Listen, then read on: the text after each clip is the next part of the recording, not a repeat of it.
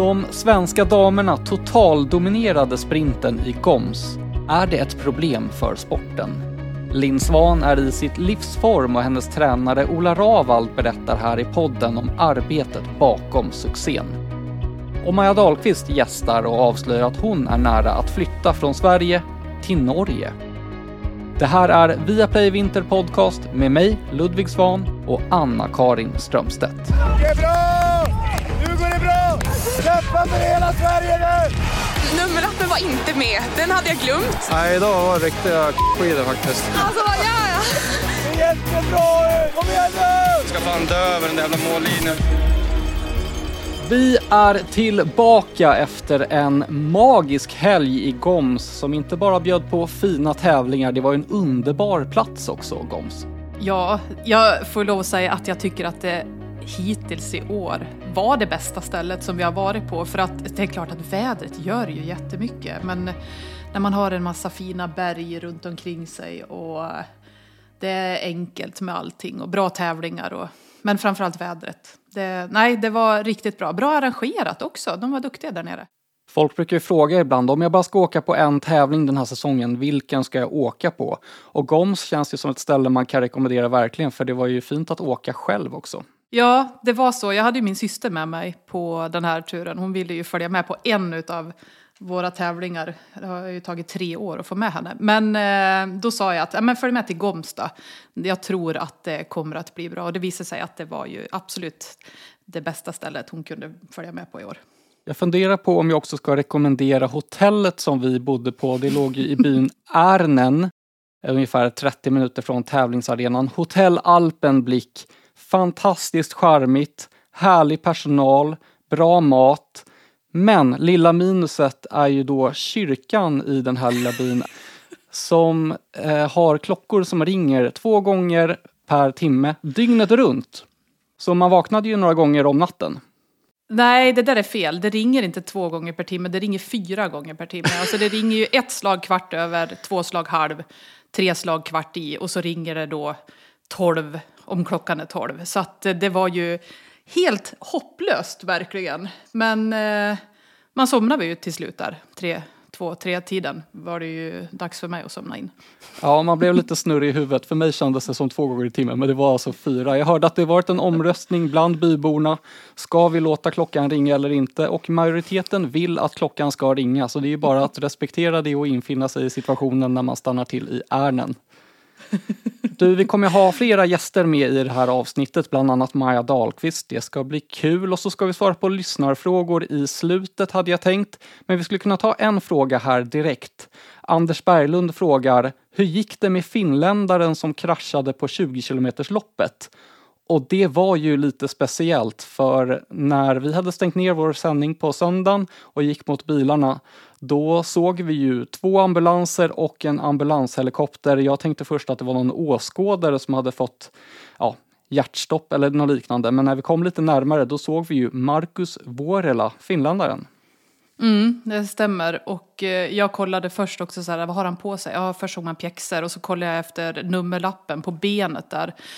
Och det såg inte alls bra ut när han låg där. Han lyftes över från en bår till den andra och sen flögs han då vidare. Men jag har ingen aning om hur det har gått för honom. Det kanske du har? Ja, jag gick in och kollade på hans Instagram där han hade lagt ut en uppdatering om att han hade slagit i huvudet och axeln. Men det är ingen större fara. Han räknar med att vara tillbaka inom kort, vilket ja. var ja, oväntat bra för det såg riktigt illa ut. Han låg ju halvt avsvimmad där. De hade någon plastskynke över honom också som gjorde att det kändes väldigt obehagligt. Mm, precis. Ja, skönt att höra i alla fall att det gick bra med Vårela. Jag har i vanlig ordning skrivit ihop en liten summering så att vi ska få koll på allting som hände under de här dagarna i Goms.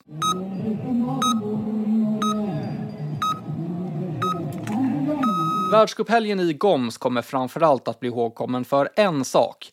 Den totala dominansen från de blågula damerna i sprinten. Linn Svan vann, Maja Dahlqvist var tvåa, Jonna Sundling trea, Frida Karlsson fyra, Emma Ribom femma och Johanna Hagström sjua. Hur är det ens möjligt och vad betyder det här för sporten? Det ska vi prata mer om sen. Sverige var även etta och tvåa i mixstafetten på fredagen där Linn Svan avgjorde för första laget på sista sträckan. Men övriga nationer fick också känna på hur det känns att vinna innan helgen var slut. Norges skidkung Johannes Höstlot Kläbo visade att han är tillbaka genom att vinna både sprinten och massstarten och i damernas massstart var det Jessie Diggins som vann efter att ha spurtat ner Frida Karlsson på upploppet. De svenska herrarna då? Nej, de hade en ny tung helg. William Poromaa åkte hem med sjukdomssymptom fredag kväll.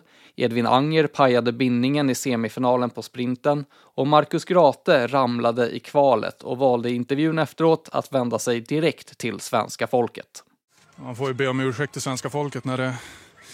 Jag vet inte vad som händer den här säsongen. Det, det vill sig inte, men det är mitt eget fel varje gång egentligen. Så att, nej, eh, vet inte vad jag ska göra annorlunda. Det känns Känns väldigt bra på uppvärmning, känns bra när jag åker, allting. Kroppen funkar och allting, men det vill så ändå inte. Jag ska ramla ändå verkar det som. Ja, Marcus Grate var väldigt uppgiven i den där intervjun. Eh, vad tänkte du när du såg honom ramla på upploppet där och vad var det egentligen som hände? Ja, vad jag tänkte, det var väl ungefär så här, om du sätter ett pip på det här så då tänkte jag så här, vad håller han på med? Nej, men jag... Eh, men det som, han, han är på väg, jag ser att han är, håller på att få en eh, tid i paritet med Edvin Anger och så bara pang så tar det helt stopp. Och så blir det som att luften går ur både mig och Foppa när vi sitter där och kommenterar och man tror inte att det är sant sista 20 metrarna innan mål. Men han sätter väl, vad gör han? Han sätter väl staven på skidan. Och han är ju såklart trött. Eh, han eh, ska spurta för allt vad han är värd och då kan ju sånt här inträffa även om det ska inte få inträffa. Så det var ju jättetrist ändå. Ja, han har ju haft mycket stolpe ut eh, Grate. Hur, hur ska vi egentligen se på, se på honom och hans situation? Det var lite det där att nej, det är Grate igen. Om det hade varit någon annan så hade man känt att ah, ja, men det, var, det här händer en gång. Men nu är det så många gånger som det har gått eh, åt fel håll för Marcus. Och det är, dels är det ju trist, men sen är det ju väldigt speciellt också att det är, ofta är han som eh, råkar ut för de här incidenterna. Han får liksom aldrig visa hur bra han är. Samtidigt får vi inte glömma att han har ju gjort några prestationer som är ja, det bästa han har gjort den här säsongen, till exempel när han vann kvalet i Ruka. Så han har ju visat eh, vad han går för och vilken kvalitet han besitter. Så ja, jag, jag vill ändå tänka att eh, en vacker dag den här säsongen så kommer han få visa det. Ja, men det är det som är så frustrerande när man kommer ihåg hur bra kval han gjorde och hur bra han egentligen är och så går det på tok allt för många gånger. Så att, eh, jag håller med dig. Vi, jag tror på... Eh, det blir väl någonstans i USA eller Kanada kanske som man kommer att slå till. Ja, vi får hoppas det. Det har ju gått ganska så tungt får vi säga för de svenska herrarna nu på slutet och ja, massstarten i söndags, då var ju alltså Gustav Berglund bästa svensk på en 23 plats. Burman hade det tungt där. William Poromaa som sagt åkte hem. Ja, det har, eh, det har varit motigt. Men desto bättre gick det ju för de svenska damerna och jag tänkte att vi ska prata om dem ihop med en gäst som brukar ha starka åsikter om saker och ting. Och han har faktiskt varit med i podden en gång förut. Eh, då lät det så här. Du såg rätt när du sneglade över min axel på ett väldigt fult sätt. I had to google it, I don't understand anything. Eh, min eh, 88-åriga mamma, hon kommer inte att fatta ett smack. Ah, jag är gammal. Får jag säga en sak till jag retar mig på? Det är också en sån här jävla idiot påhitt från FIS. Varför ska de ha så? Låt dem köra. Ja, jag kände också att det här varit väldigt mörkt. ja, du hör ju. Det är Expressens krönikör Thomas Pettersson. Thomas, vad kände du när sex av de sju främsta åkarna i damernas sprint alla kom från Sverige? Åh, oh, nu förstår jag vad du är ute efter Ludde för, eh, för åsikt här. Men om man vänder på det, vad kände du när dagen efter när sex åkare kom från olika nationaliteter på topp 10 i distansloppet. Precis som helgen före. Ja, då stod jag och njöt i solskenet och tänkte att den här sporten, den har en framtid. Precis. Nej, men jag förstår vad du är ute efter. Men vad jag vill säga med det är väl att det här är en ganska komplex fråga. Det är lätt att tycka bara att oh fan, nu förstör Sverige all spänning där ute. Men riktigt så enkelt är inte frågan. Vidgar man perspektivet så har vi, det är ingen svenska som leder totala världscupen. Det var ingen svenska som var på pallen i årets mästerskap Tour de Ski. Eh, så att eh, frågan är inte så svart och vit som eh, journalist Ludvigsson kanske vill få den att framstå. Nu utgår du bara från att, att jag liksom var ute efter att du skulle säga att sporten är död. Jag, Ja, jag frågade ju bara helt öppet vad du tänkte. Eh, Men jag testar att fråga Anna-Karin istället. Vad tänkte du? Det var speciellt, och det där som Thomas säger var, är ju intressant för att jag hade ändå, ja visst på förhand så hade jag ändå på känn att det skulle kunna bli så här när till exempel Kista inte var med och vi kom från Tour de Ski där vi egentligen hade, det var egentligen bra. Men så slutade det med att, nej men gud, det blev ju ingenting. Så att sen då, att de gör en typ av comeback Eh, och så gör de en comeback som är så sjukt bra. Så blev det nästan så att jag skulle stå där i, i studion efteråt och förklara hur bra är det här. Och det är ju så bra så att man inte kan hitta ord på det. Och så samtidigt så känner man att här, alltså, var är alla andra någonstans? Det är bara svenska tjejer som presterar på sprint just nu. Hur bra är det då Thomas? Du har ju varit eh, med länge och följt den här sporten. Mm, att du alltid kommer in på min ålder när vi möts. Det är konstigt, men eh, det är ju helt korrekt. Nej, men alltså en del till av det här är naturligtvis att det är väldigt mycket går i cykler i den här sporten. Det är inte så länge sedan vi satt med samma situation fast med norska damer, både på distans och sprint som dominerade rätt kraftigt och vi kände att det var ganska hopplöst. Men eh, det man kan säga är att eh, natur, när man ser fem svenskor, ett, två, tre, fyra, femma, ja det är ju skitkul tycker Anna-Karin, Ludvig och Thomas. Övriga världen tycker jag att det är rätt pissigt det här. Eh, det är ungefär som om man går till sig själv. Nej, det är inte så jättekul att se distanslopp herrar i världscupen, speciellt ofta för att Norge är så dominanta. Så det är klart att underhållningsvärdet just nu i damernas sprint är skyhögt i Sverige och svinlågt i övriga världen. Och eh, drar man det då ytterligare ett steg så är ju det här lite, ja, vad ska jag säga, lite oroväckande om man om man tänker ur FIS synpunkt och övriga världen och så vidare. En stor anledning till att det ser ut så här är ju att ryska åkarna inte är med naturligtvis. Då skulle det se annorlunda ut här. Eh, den sån här utveckling kan ju på något sätt spela Putin i händerna, om man säger så, och drar det riktigt långt. Att eh, trycket blir högre på FIS att öka underhållningsvärdet i sin produktion. Ja, det blir sportsligt högre om ryssarna och ryskorna kommer in och därmed kan det underlätta för att öppna dörren för Ryssland igen, vilket skulle vara helt förjävligt enligt min synvinkel. Men eh, jag lovar att det är så det tänks inne på FIS-kontoret nere i Schweiz ganska ofta. Ja, och de har ju gläntat på den där dörren lite grann tidigare ju. Ja, det är ju så. Eh, jag, blev, eh, jag var faktiskt ganska inställd på att de skulle öppna dörren redan inför den här säsongen. Det gjorde tack och lov inte FIS. Men eh, om den här utvecklingen fortsätter med att norska herrarna dominerar närmast fullständigt på herrsidan och svenska sprintdamerna sopar rent så ja, det är ett farligt läge för, för, eh, ur den aspekten i alla fall tycker jag. Sen är min känsla ändå att den här helgen var ju verkligen extrem. Eh, jag trodde nog att det skulle kunna bli ännu värre när man såg att eh, eller när Therese Johaug la av och man såg, eh, här har vi Frida Karlsson och Ebba Andersson i distans och sen på sprintsidan så är de ju urstarka de svenska damerna. Att det skulle bli total dominans men det har ju inte riktigt blivit så. Nej, men det är ju framför allt på sprint som det är så här. Och så stod vi kanske med lite förhoppningar om att ja, men nu är det ändå Sverige som kommer att vinna även på söndagen. Det är, blir väl två stycken på pallen. Men så blev det distanstävling och så är det väldigt många nationer som är med i gamet igen. Och det på något sätt räddar väl ändå upp situationen lite grann på damsidan. På herrsidan däremot så är det ju fortfarande väldigt mycket norskt både på sprint och distans. Man kan väl säga så här, om inte Jesse Diggins och Kristine Stavås Skistad hade funnits den här säsongen så hade det varit jävligt krångligt alltså eh, för övriga världen. Det är oändligt lyckat, de sätter lite färg och dramatik i det här.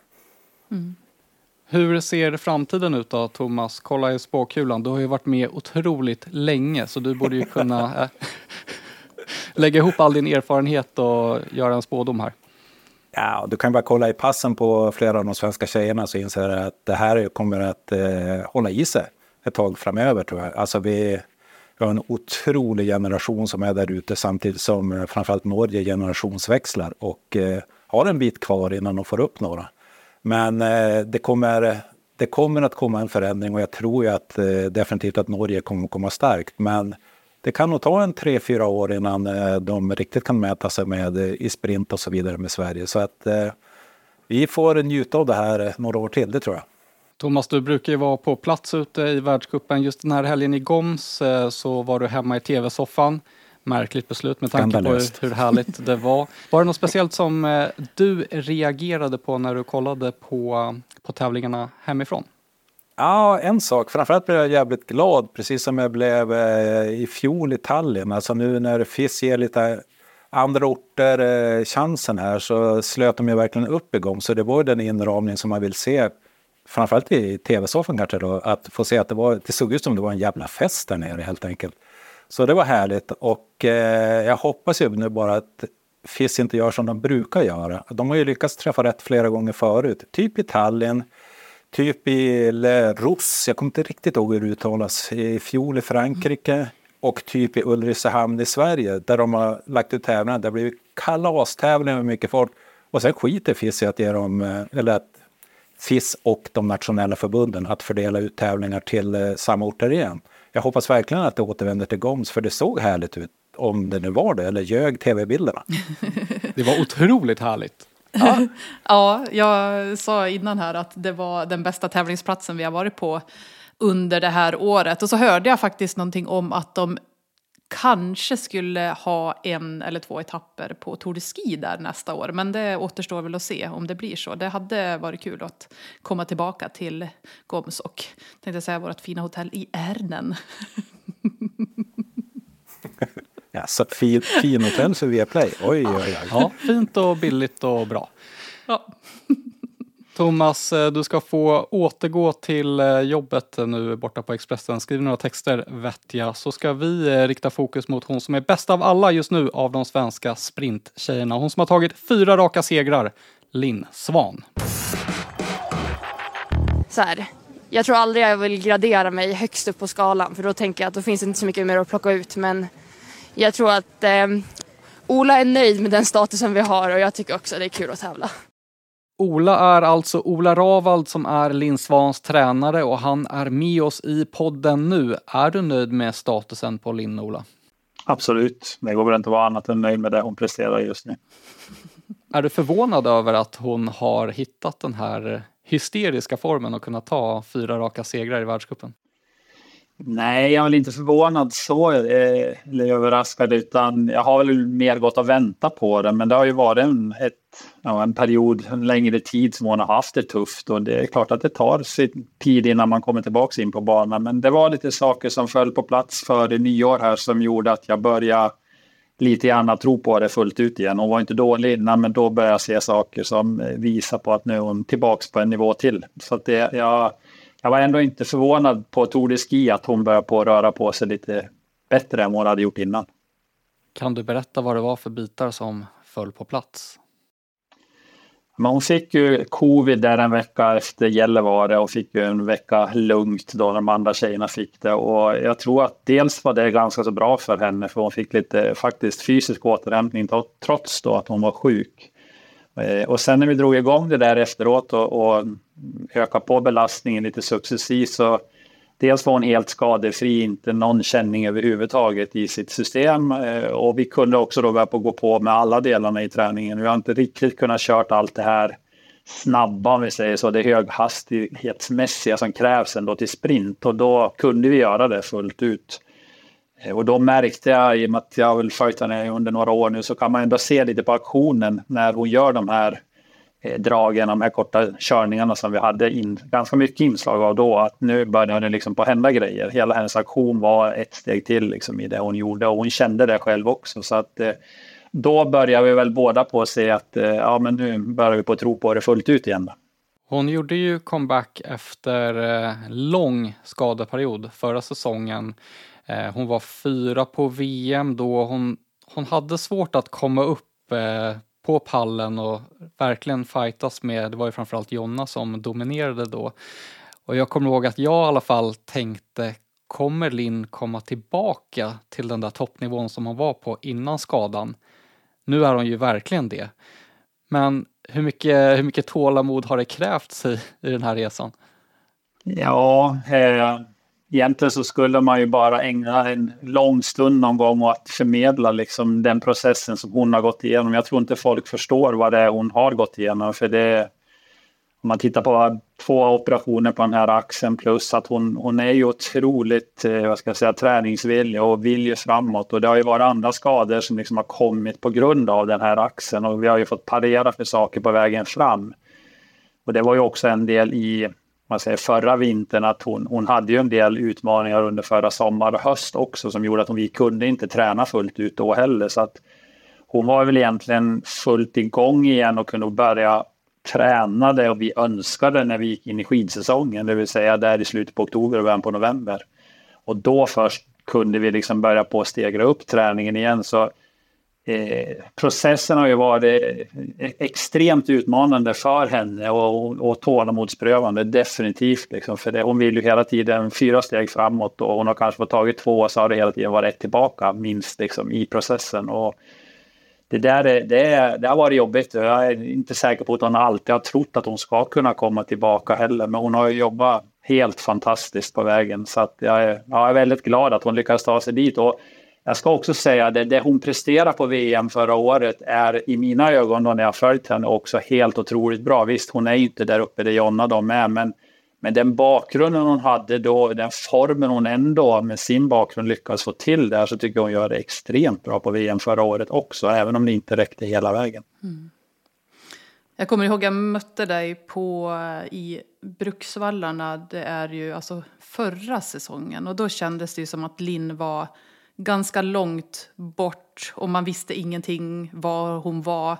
Och sen har det varit mycket upp och ner och jag vet att hon själv har sagt att hon var otränad. Men det måste ju ändå vara svårt att vara tränare till en sån här person som du måste liksom följa nerifrån ganska långt nere för att få henne upp till toppen igen. Och du måste ju ge väldigt mycket av dig själv. Hur, hur är det här? Nej, men visst är det så. Men vi har ju jobbat väldigt nära varandra ända sedan skidgymnasietiden och jag har ju lärt känna henne också så vi båda vet ju liksom hur vi funkar också. Och jag har haft otroligt bra samarbete med Marcus Bystedt och som fysio här som har spelat en väldigt stor roll i den här processen. Och, eh, men naturligtvis är det tålamodsprövande och vi, vi har ju liksom från den här axeloperationen så har det, det har inte gått att lägga upp någon långtidsplan för henne utan vi har hela tiden fått jobba i, Ja, som längst i våran planering från axelskadan så har vi jobbat två veckor i taget. Det är liksom inte längre vi har kunnat jobba fram till nu då före jul kan man väl säga då. Mm. Utan vi har hela tiden fått anpassa och parera och sett liksom vad svarar hon på? Klarar hon det här den här perioden? Ja, fine, och då jobbar vi vidare. Nej, klarade inte det här nu, då får vi ta ett steg tillbaka. Så att, visst, det har ju varit extremt tufft för henne på många sätt eh, på vägen och vi vi har haft många, många samtal som har varit både mera positiva och tuffare. Så är det. Det är inget snack eh, om det. Men, men hon har ju aldrig gett sig ändå, liksom, utan hon har bara fortsatt att jobba och jobba. Mm. Ola, jag måste fråga dig, i början av den här säsongen så dök det ju upp artiklar om hur många dagar det var sedan eh, Linn tog sin senaste seger i världskuppen. Jag tycker mig ha anat att, eh, att Linn tyckte att det var lite jobbigt att det där kom. Du får ge oss lite inside här nu. Ja, det, det är klart. Jag, jag, tror så här att eh, det jag känner Linn så är det nog mer att hon tycker det är jobbigt att få frågorna hela tiden. För jag tror inte hon har brytt sig så himla mycket om just själva, jag ska säga, segrandet eller vinnandet. Utan hon vill ju tillbaka upp på en nivå där hon känner att hon kan vara med och slåss om det. Sen är det ju en befrielse när man ser att ja, men nu funkar ju allting och när allting funkar så får det också ett resultat som, som blir bra. Då. Så visst, jag, jag tror att hon har tyckt det har varit lite enerverande och naturligtvis, hon vill ju stå överst på pallen som alla de andra tjejerna och killarna för den delen. Så, eh, men igen då, det har ju varit en, en, process och det har varit tålamodsprövande men, men det är ju lite som det var i förra omgången också, där när hon var bra när den här axeln small så var hon ju också inne i en sån flow där när väl hon vann den första tävlingen då också så föll det liksom på plats flera saker och hon är ju också en som drivs ändå mer framåt om hon får ett bra självförtroende och hon ser att saker och ting funkar igen och framförallt när kroppen funkar igen. En annan sak som jag tänker på är ju hela tiden det här vi pratar om Linn, det är teknik och hon är ju fenomenal där. Jag har ju en granne vid sidan här, Erik Myrnossum, som också berömmer henne för hennes teknik och säger att eh, de norska killarna måste kolla på Linn för hon är så fantastisk där. Och så jämför vi med till exempel Diggins då som kanske inte har den här bästa tekniken. Vad, eh, hur viktigt är det att åka tekniskt bra? Eh, jag skulle väl, min filosofi lite grann egentligen, det är ju att eh, ju fortare det går, desto viktigare blir tekniken. Och det är därför jag tror att det spelar ännu större roll många gånger i sprint. Naturligtvis spelar det roll i traditionella åkningen också. Eh, men, men en sprintåkare i full fart som bommar mycket i tekniken, då, då är det lätt att det ändå havererar och då får du inte med dig den farten du önskar. Eh, och Linn jobbar ju extremt mycket med, både teknik men också just de här bitarna igen då kopplat till Bystedt, Marcus, han som är fysio, att verkligen klara av när det går så här fort att vara tillräckligt stark, att liksom rörelse efter rörelse verkligen kunna ha den tekniken som hon har. Det är liksom inte någonting som kommer gratis utan hon har ju tränat extremt mycket både då i om vi säger, gymmet men också då på det grenspecifika. Och att hon då också när hon jobbar med det här så hon är enormt duktig på liksom att anamma det vi pratar om med tekniken och sätta det. Och sätter hon det inte när vi är ute och kör, ja men då kör hon på tills hon sätter det liksom. Och hon blir förbannad på mig om jag är lite halvsnäll med henne och säger ja ah, men det där var väl ganska okej okay. Nej, det var inte okej, okay. det ska vara topp liksom. Så, så, så hon är otroligt så på med att ja men det ska kännas bra och säger jag att det är bra och då brukar det ju vara bra, då är vi liksom överens. Men fram till dess så jobbar hon på. Och jag tror mycket det som är hennes också styrka. Att, eh, och just nu då när hon har hon är skadefri, hon har fått en bra träningsperiod. Vi jobbade väldigt bra med tekniken före jul. Då fick hon mycket av det här på plats eh, som hon inte riktigt har fått kanske under hösten tidigare. Och nu sitter det på ett annat sätt när formen också är bra. Då. Det går ju ofta hand i hand också. Måste man vara lite hårdhudad när man är Linns tränare? Eh, jag skulle säga så här, eh, igen så känner vi varandra väldigt väl, för hon märker ju på en gång på mig om inte jag är tillräckligt klar och tydlig på om saker är bra, då läser hon jag mig också på en gång. Så att eh, vi har väl en ganska så rak dialog kan jag väl säga när, när vi är ute där på träningspasserna. Och, eh, men jag tvekar ju inte på att säga både när det är bra och när det inte är tillräckligt bra heller. Så att eh, hon vill ju att det ska vara topp liksom på det. Så att eh, jag tycker vi har en jäkligt bra dialog när vi jobbar ihop där. Så det är kul att jobba med henne och det är kul att jobba med sådana aktiva som verkligen vill spetsa allting och spetsa detaljerna. Det är oftast det som ger resultat. Mm. Ola, innan vi släpper dig så måste jag fråga hur det var att vara tränare för Anna-Karin Strömstedt, för det har du varit. ja, det har det varit, men det är väldigt länge sedan nu så jag vet inte om vi lämnar det därhän, men eh, det var inga större problem att jobba med Anna-Karin heller. Eh, det funkade väl utmärkt. Jag kan i alla fall säga att jag eh, inte riktigt eh, förstod eh, att jag behövde träna på teknik. Det var, jag var inte så mottaglig för det. Det ångrar jag väldigt mycket nu för tiden, att jag inte tog åt mig mer av det på den tiden. Du var ju väldigt tidig med att jobba med teknik. Och ehm, Ja, men det är bra att du inte säger någonting negativt om mig i alla fall. men hade det gått ännu bättre om du hade lyssnat på Ola? Ja, eller? det tror jag absolut att det hade gjort. ja, då hade det varit riktigt bra då, då man då. Mm. ja, men fint Ola. Tack så mycket för att du eh, stannade till här och var med i podden. Tack själva, det var trevligt. Hur var det att prata med din gamla tränare? ja, det är alltid trevligt att prata med Ola. Han är ju, jag ska inte säga att han är hård, men eh, han eh, är ju ganska liksom stark, har starka åsikter ändå. Och jag, jag, tror, jag, var, nej, jag har aldrig varit rädd för Ola, men jag hade väldigt respekt för honom. Det hade jag. För han var, han var ju nyutbildad när han kom till Mora skidgymnasium där jag gick och var väldigt eh, engagerad och ville allas bästa. Och sen var det som jag sa tidigare, alltså jag var inte helt jag var inte helt öppen för att ta emot det här. Men han var väldigt tidigt ute med att eh, verkligen se vad som krävdes för att man skulle bli bäst. Så att eh, han är... Eh, jag är inte förvånad att det är han som är tränare till Lindsvan. Men du, eh, nu är det dags att ta in nästa gäst. Svahn Svan alltså, på väg mot en fjärde raka sprintseger. Tittar sig över axeln också och ser att luckan är gigantisk på väg mot en fjortonde världscupseger. Där bakom är Sundling före Karlsson Ja, och, sen på- Dahlqvist. Ja, Dahlqvist med den eh, spurten hon har. Får se vad hon kan göra på upploppet. Hon har en liten lucka upp här, för här är det nu Karlsson som är närmast framför. Sundling är tvåa, men Linn Svan inte ens med i bilden här. Hon vinner överlägset, fjortonde världscupsegern och fjärde raka sprintsegern.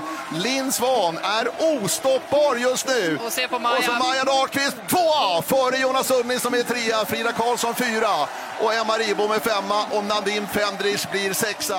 Nu har vi med oss Maja Dahlqvist som var tvåa i Goms i helgen och nu är du i Davos. Yes, det stämmer. Eh, nej, men vi är här eh, några dagar emellan innan vi reser till eh, Kanada bara. Eh, Nu händer det saker i bakgrunden här medan vi pratar med Maja. Förlåt. Vem är, är, det, är det Moa? Det gillar. Ja, det är det. Maja, vi måste prata lite om eh, sprinten i Goms. Eh, Du tog en andra plats där och eh, det märktes att det betydde mycket för dig. ja, mer än vad jag trodde nästan efteråt. Nej, men det var klart att det, det har varit ja, men en tuff start på säsongen för mig. Liksom. Så det var efterlängtat att få kännas lite bra och kunna vara med och köra om det igen. Och så var alla väldigt glada för min skull efter, så jag tror det var mest därför jag tappade lite. Ja, det var nära tårar. Ja, det var, det var ändå det alltså. Så, eh, men det, var, det var fint och det är kul att se att det är så många som är genuint glada för en. Liksom. Det är väl ja, ändå en anledning till att man håller på att med ändå ja, men ha ett bra lag, vara kul när vi är iväg och kan liksom glädjas med varandra. Det hade inte varit så kul om jag bara hade gjort det där och varit där själv, liksom, tror jag. Har du tvivlat någon gång under säsongen på att det inte skulle kunna gå så här bra? Eh, ja, absolut. det har jag många gånger. Och det, för det känns som att det har inte spelat så stor roll vad jag har gjort. Liksom. Innan jul var det... Jag testade det mesta, men det var konstant detsamma. Ehm, så då blir man ju lite mer frustrerad och nästan lite så uppgiven att ja, det spelar ingen roll vad jag gör, även ja, så är det lika jobbigt liksom. Eh, så det är klart att jag har tänkt flera gånger om om det ens är värt att fortsätta säsongen ungefär. Eh, Så det var väldigt eh, efterlängtat till att eh, ja, kommer man tvåa på en världscup så kan det inte vara så dålig form längre. Om vi ska backa bandet bara för de som inte har följt det här slaviskt så hade du ju en väldigt fin sommar. Sen så började problemen i oktober och eh, vi utomstående kände väl ungefär att ja, det kanske blir en liten svagare start på säsongen men sen så kommer ju Maja komma där. Eh, men det har inte riktigt lossnat för dig. Vad är det för grejer du har testat för att få det att lossna? Eh, ja, det mesta jag har gjort, alla, alla medicinska undersökningar man kan göra tror jag för att leta eller försöka hitta något fel. För att jag som varit ja, men, uppenbarligen sliten när jag tävlat, men jag har inte haft något annat tecken på en symptom att vara sliten som jag brukar. Liksom, allmänt har jag varit pigg och jag har liksom inte känt att det ska gå dåligt när jag väl ska köra hårt, utan det är bara som ja, jag har haft jättehög puls då, i och för sig.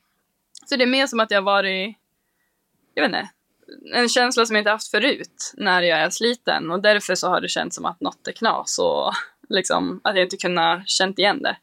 Så då har jag kört alla medicinska grejer man kan eh, titta efter och jag har testat och vilat väldigt mycket. Jag har testat att träna väldigt lugnt och jag har testat att träna på lite och jag har liksom och ändå gett varje sak tid för det är ändå ja, men nästan fyra månader sedan nu som det var som det började bli dåligt och då har man hunnit testa lite på vägen. Är det något speciellt du har gjort eh, sista tiden då eller ba- har det bara, har det bara vänt av tiden? Nej, egentligen inte. Alltså, jag tror att eh, det mesta är tiden som har som har gjort det kanske och känslan har ju nästan mest varit från att jag har haft post-covid utan att jag har haft covid. liksom. Det är som det som har varit när jag googlat ungefär. Så jag vet inte om det kanske har varit någon typ av sån grej och lite kaka på kaka att jag... Ja, det har ju uppenbarligen varit svårt att andas för mig. Och sen blir man väl sliten av sånt också, jag vet inte. Jag känner lite också att så här, ja, vad det än var så var, får det vara och så får jag jobba utifrån det jag har liksom. Än att söka varför saker inte har funkat. Mer än att så här, vad som jag kan göra för att få det att funka bättre ändå. Mm. Men eh, i Goms så var det ju väldigt häftigt att se dig när du fick tillbaka den här uh, orten som jag gärna gillar att prata om. Det är när du kommer, ligger ju inte jättebra med in mot upploppet och sen har du alltså en spurt som är helt sjuk. Det där har du ju gjort eh, många gånger. Vad, kan du förlita dig på det där, att du är starkare än många andra på upploppet? Mm, ja, men jag har ju ändå ganska, ett ganska säkert kort nästan att spela där. Liksom. Det var ju som... Alltså, det tycker jag att även tidigare när det har känts sämre så har jag ändå kunnat spurtat. Eh, Mm. och nu så kände jag ändå i sista när jag bara, men nu är jag ju ändå med i rygg liksom. Då ska jag väl ändå kunna spurta också. Så det är väl en trygghet jag har och kanske är mitt starkaste kort alltid att vänta till spurten än att gå, än att gå tidigare liksom. Så det är ändå skönt att ha den. Så vet jag att jag är med så har jag ändå en växel till ofta. Känslan i Goms då, hur bra var den? Var, det, var du tillbaka på topp liksom, eller vad, hur upplevde du det? Eh, nej, alltså det skulle jag inte säga. Det är ju fortfarande, jag har ju fortfarande symptom eller tecken på att jag inte är helt eh, på, vad säger man, tillbaka på noll liksom. Utan det kändes väl mer som att det bara inte var kast. alltså jag tror att eh, är jag i, jag tror att jag kan åka bättre till spurten om jag får vara i bättre slag liksom. Nu är jag kanske bara inte i dåligt slag längre, men jag tror ändå inte att jag är helt på standard heller. Um, och det kanske också är lite som kommer alltså hjälpa nu att jag får en, en tävling som funkar. Liksom innan har jag ju ungefär fått lov att tävla efter kroppens... Liksom kroppen har fått styra lite. Eh, så det var ju många lopp i början som jag sprängde mig och sen fick jag syrebrist och så kunde jag inte röra mig och då fick jag lov att lägga om taktiken att jag kan inte spränga mig och gå ut i den farten som jag brukar utan dra tillbaka ett snäpp för att kunna överleva till mål. Eh, Så nu är det väl lite mer att nu får jag börja tro att kroppen funkar igen och kunna åka med den pondus och mer offensiv igen. Och liksom försöka lita på kroppen. Eh, Så allt sånt hänger med i en form också. Och jag har ju fortsatt liksom, ja, med en lite sämre återhämtning och sådana där grejer. Om vi ska blicka lite framåt istället. Mm. Nordamerikasvängen som väntar. Du har ju en amerikansk pojkvän i form av Kevin Bolger. Vad har han sagt om vad som väntar där borta? Eh, nej men nu är det mitt andra hem lite va? Så eh, det ska nog bra. Men eh, han är väl bra på jetlagen framför allt. Han mycket tips. Det är inget flygplanskaffe vi ska dricka i varje fall. Okej. Du kanske kan dela med dig lite tips till Ludde. Jag ska inte dit, men Ludde, du ska ju dit. Eh, Jag vet att min samman brukar ta sömntabletter och sådär. Det, är det ett tips kanske? Ja, jag vet inte om det är det största. Det är väl mer av... Jag vet inte, de är väl lite mer van också. Det är som att åka på höjd. Mm. De åker upp och ner som ingenting och vi gör det till en stor grej. De åker fram och tillbaka i tiden som ingenting och vi gör det till en stor grej. Så jag tror framförallt det också inte göra det till en för stor grej. Tror du att det kommer vara mycket folk på tävlingarna? Ja, i Minneapolis har jag hört att det ska vara riktigt bra drag. Ehm, så där tror jag att det kommer bli stämning. Canmore har jag ingen aning om. Men eh, Kevin, han har väl redan eh, åkt iväg, får några extra dagar. Ni stannar ändå kvar i eh, Europa. Det var aldrig tänkt att ni skulle komma över tidigare för att få, få undan jetlagen några dagar tidigare. Nu åker vi ändå en vecka ungefär innan första tävlingen. Så Mm. det tror jag inte kommer vara något problem. Sen var väl jag lite om jag skulle åka över tidigare med han liksom, men det är fyra dagar det handlar om för tidens skull, så då var det lite annat som fick, fick spela in. Och det är ändå lite höjd i Canmore, så det är väl också en av anledningarna till att vi stannar här i Davos nu. Och eh, resan med laget tror jag har varit bokad sedan länge, så den det var bara att flyga när den är. Maja, du och Kevin har ju en vlogg också som vi får eh, tipsa om, finns på Youtube och man ser dig springa omkring ibland med vloggkameran. Hur går det för er egentligen? Eh, jo men det går väl hyfsat. Eh, sen har jag kanske inte helt eh, rutinen än alltså. Det är ju det är lite svårare än vad jag tänker. Eh, och framförallt att man inte bara kan ta fram det när det är liksom lite kul och tjo och tjim. Utan då fattar man ingenting. Utan måste förklara och ja men för folk som inte har någon aning ungefär. Eh, det är mycket som är självklart för en annan. Så man märker att när man klipper in det att vad håller du på med? Liksom. Så ja, men eh, like och subscriba. Kommentera. Absolut. Är det du som sköter redigeringen? Nej, det är Anna Divik faktiskt. Så hon har ju Ah, rutin. Eh, så det är nog också bra, för då kommer hon med lite konsk- konstruktiv, konstruktiv kritik ibland. det är bra. Härligt. Men vad är det ni vill, eh, vad är det ni vill visa då i vloggen? Nej, men vi har väl märkt att folk är väldigt liksom, intresserade av det vi gör och att det är så kul att se men saker runt om och ja, kul och för en egen del tycker jag också att det är lite kul att man Mm. har det för sin egen skull. Men det är väl ja, framför allt att det är mycket, många som är intresserade och mycket som frågar och då tänkte vi om det, om det är så kan vi väl försöka att blogga lite. Ehm, och jag tror att det har varit ganska mycket bra respons i alla fall. Och sen eftersom vi har liksom som ändå två, han i USA och jag i Sverige, så är det ju ändå mycket som skiljer men också mycket som är lika och det tror jag folk tycker är lite kul. Jag har en sista fråga innan vi ska släppa dig Maja. Och fan, det blir en till fråga om Kevin här. Lite Ja, nästan. Du ser ju, Ja. ni frågar också mycket om Kevin så det är lika bra att vara intresserad. Vi är uppenbarligen väldigt nyfikna. Men Mm. det var ju lite snack om att du och Kevin skulle flytta till Trondheim och bo där inför eh, VM nästa år. Eh, Mm. hur går det? Eh, nej men det är ändå en plan som vi har. Ehm, så det är eh, fortsatt högst aktuellt. Men jag har inte fixat något den. Jag håller på. Okej, men du tror att det blir så? Eh, ja, men jag vill det och eh, han vill det. Eh, sen är det väl bara, ja, han är ju amerikan så att säga.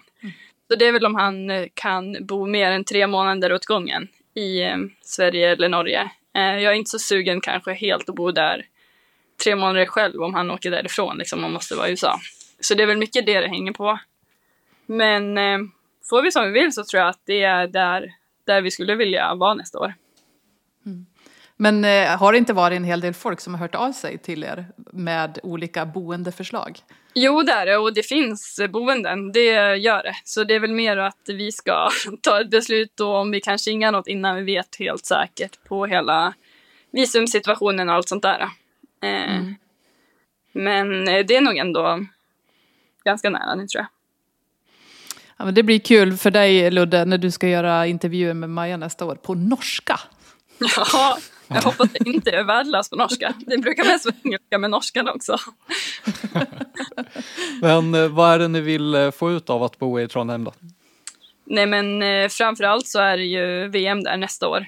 Eh, och det tycker jag känns eh, kul och spännande. Jag har varit i Falun nu i ja, men snart tio år liksom. Och det är ju väldigt bra. Och jag gillar Falun och jag gillar DSA liksom, och träningsgruppen där väldigt mycket. Men det känns som att det kan vara ett steg till att flytta till där faktiskt eh, orten som VM kommer vara på. Eh, men sen har Kevin också varit typ sex somrar tror jag i Norge eh, och tränat och tycker att det är bästa stället på jorden för träning. Eh, och sen så har han även sin tränare där nu. Så det är som, hans hubb utgår ju mycket från Trondheim. Ehm, och ehm, ja, jag tycker det känns spännande som att man går ändå ett steg till om man skulle flytta till ja, men VM-orten då. De har ju som rullskidbana och allting på, på tävlingsspåren så jag tycker att det känns eh, väldigt motiverande. Ja, spännande. Men du Maja, vi får tacka så mycket för att du tog dig tid. Jag ser solen skiner in genom fönstret där i Davos. Du kanske kan gå ut och ta en eh, kaffe nu och njuta lite. Så hörs vi Maja. Mm, tack själv. Låter det som ett smart drag att flytta till Trondheim? Jag tycker väl ändå att det är det. Just med tanke på det som Maja säger att hon har Eh, alltså hon har det bra i Falun men för att eh, göra allting rätt och verkligen ger den största chansen till att prestera så bra som möjligt på VM så tycker jag absolut att de ska göra det. Det är ju superfint där i Granåsen och när Kevin också, det är ju inte alla amerikaner kanske som skulle kunna tänka sig att flytta till Trondheim men eh, han vill ju kanske det mer än vad hon gör, jag vet inte. Så nej, jag tycker de ska göra det. Det hade ju varit lite kul att få över lite fler svenskar till Norge. Hur är Trondheim och Granåsen jämfört med området där du bor då? Eh, Holmenkollen-trakterna. Ganska lika ändå skulle jag vilja säga just med tanke på om man ser till skidmöjligheter och träningsmöjligheter. Däremot så är, kan ju vädret i Trondheim vara riktigt, riktigt dåligt. Det märkte ju vi när vi var där för någon månad sedan. Det var ju, alltså, det är väl det sämsta vi har haft någonsin på en världscuptävling. Det är ju det som är nackdelen med Trondheim. Det kan vara antingen superbra eller så är det riktigt dåligt. Det är det ju inte här. Här är det ju alltid bra väder. ja, kan tänka mig det. Skifall bjöds vi på när det var världscup där i december. Det var ingen höjdare. Maja och Kevin får packa med sig regnkläderna då. Mm. Vi har fått in en hel del eh, lyssnarfrågor som jag tänkte vi ska beta av här. Eh, vi börjar med en ifrån Louise Gahn. Hon skriver Mixstafetten, så kul! Tror ni att den kommer på VM och OS? Ja, det hade ju varit jättekul om den hade gjort det. Men som det ser ut nu så måste man ju ta bort någon annan distans då. Och då är det nog ändå alltså den vanliga stafetten som ligger närmast till hands. Så vill man ta bort den så då kan den komma in. Men eh, det finns inte plats för mixstafetten på ett VM-OS-program så som det ser ut nu. Nästa fråga kommer från Matilda Götberg. Vad avgör åkarnas placering i startgrindarna under kvartsfinal, semifinal och final i sprint? Placering i kvartsfinal måste ju baseras på kvalresultat och semi baseras på kvarten och final baseras på semin. Men jag är inte hundra på exakt var man hamnar om man får välja det eller om det är förutbestämt. Vet du? Jag har inte 100% koll, men den som är bäst placerad i eh, hitet får ju välja först och då är ju det lite grann beroende på hur banan ser ut. Det kan ju vara eh, antingen till höger eller vänster eller i mitten beroende på om det kommer en höger eller vänsterkurva. Men eh, vi kan väl höra med sprintsuperexperten. Theodor? Mm. Ja, jag, kan, jag kan testa att ringa Theodor. Tjena, tjena. Tjena Theodor. Vi sitter i poddinspelning och vi behöver din hjälp. Du. Ja, vi, har fått en, vi har fått en lyssnarfråga som handlar om placering i startgrindarna under kvart, semi och final. Vad som ja. avgör var man hamnar. Och vi undrar ja. om det är liksom förutbestämt att den som slutar på den här platsen i semin får den här platsen i finalen eller får man välja? Då ska jag dra den långa versionen för det. Eh, då är det så, utgångspunkten är att man får välja. Så att den som har bland de som var till exempel först i sin semifinal, när de ska välja plats i final så är det ettorna som får välja först. Eh, och då är det ju ettan med lägst prolognummer som väljer startspår först. Mm. Sen får nästa etta välja. Eh, och bland tvåorna är det likadant. Den som var bäst i prologen av dem får välja först. Eh, och sen den andra. Och sen är det ju Lucky Loser-tiderna som får välja sist i den ordningen de var Lucky Loser. Och det är därför de kallar dig för expert? Exakt. man har väl, eh, ofta är ju startspåren inte så, så avgörande men det är eh, och det är inte alla funktionärer på lite mindre tävlingar. På världscup har de koll på det men på lite mindre tävlingar brukar det kunna vara eh, lite oklart att man går rakt av på prologplacering eller liksom. Men så ska det vara i alla fall. Mm. Mm. Då har vi fått svar på frågan. Ja men snyggt. Grymt. Tack så mycket. Kör vidare. Hej ja, hej. Tja. Ja, det där hade Theodor järnkoll på. Vi kör vidare. Robert Engberg frågar, har William strypt Kalle med sina små klena fingrar? Är det därför Kalle inte var med? Eh, här måste ju Robert då syfta på Eh, det var ju något uttalande ifrån William i Davos när William knäckte sina stavar så sa han av någon anledning att han även skulle eh, knäcka nacken på Kalle. Jag minns inte varför, det var nog sagt med ganska mycket glimt i ögat. Men det var inte därför Kalle saknades i Goms utan Kalle eh, hade det ju tungt helgen innan i Oberhof och eh, valde att stanna hemma en, en helg för att träna upp sig. Lena Lagervall frågar, hur gör Valla-teamet i Nordamerika? Fraktas bussen över? Det hade ju varit häftigt att kunna göra det. Nej, det, vad jag vet så gör man ju inte det utan man lämnar alla bussar, eller lastbilar i Europa, plockar med de skidor som eh, man tror kommer att användas där borta. Det blir ju kanske inte riktigt lika många skidor som eh, man har tillgång till i bussen, lastbilen. Och sen eh, packa ner alla valler också då, så att eh, man, eh, man tar med det man behöver över dit. Ja, jag tror inte ens att eh, USA och Kanada kommer ha sina valla lastbilar på plats utan de är kvar i Europa och det blir en eh, light-variant på eh, vallaverksamheten borta i Nordamerika. De får hyra in sig i såna här små baracker och göra jobbet där. Mm. Sen så undrar Katarina Tågmark, hur och när kommer ni att sända och rapportera från Nordamerika-turnén? Den här frågan låter ju nästan planterad, att det är, att det är någon av våra chefer som vill att vi ska dra hela exakt. sändningsschemat från, från Nordamerika, men Katarina Tågmark jobbar inte på Viaplay vad jag vet. Eh, det är ju en bit bort, jag har inte järnkoll på detaljerna men jag, jag kollade lite snabbt här eh, och vi kommer ha ungefär en halvtimmes uppsnack med studio inför eh, tävlingarna. Det kommer vara några dagar då vi har bara studio på plats och några dagar kommer det vara studio både på plats och i Stockholm. De som reser över till Nordamerika är jag, Johanna Ojala, Johan Olsson. Eh, också våra två fotografer, Claes Rockberg och Viktor Vedin ska vi inte glömma bort. Mm. Eh, du och Per Forsberg, ni kommenterar hemifrån. Och så har Ja. vi Peter Gide och eh, Theodor också som är i studion i Stockholm. Mm, stämmer. Så vi kör eh, kommenteringen fredag, tisdag enbart utan eh, studio i Stockholm och sen så är det studio lördag, söndag båda helgerna. Så det blir eh, lite olika. Men tävlingarna går ju på kvällen så att det blir, eh, det blir ju någonstans där eh, mellan sju och elva kanske. Beroende på om det är sprint eller vilken typ av tävling det är. Mm. Undrar om Katarina Tågmark är nöjd då? Hur och när kommer ni att sända?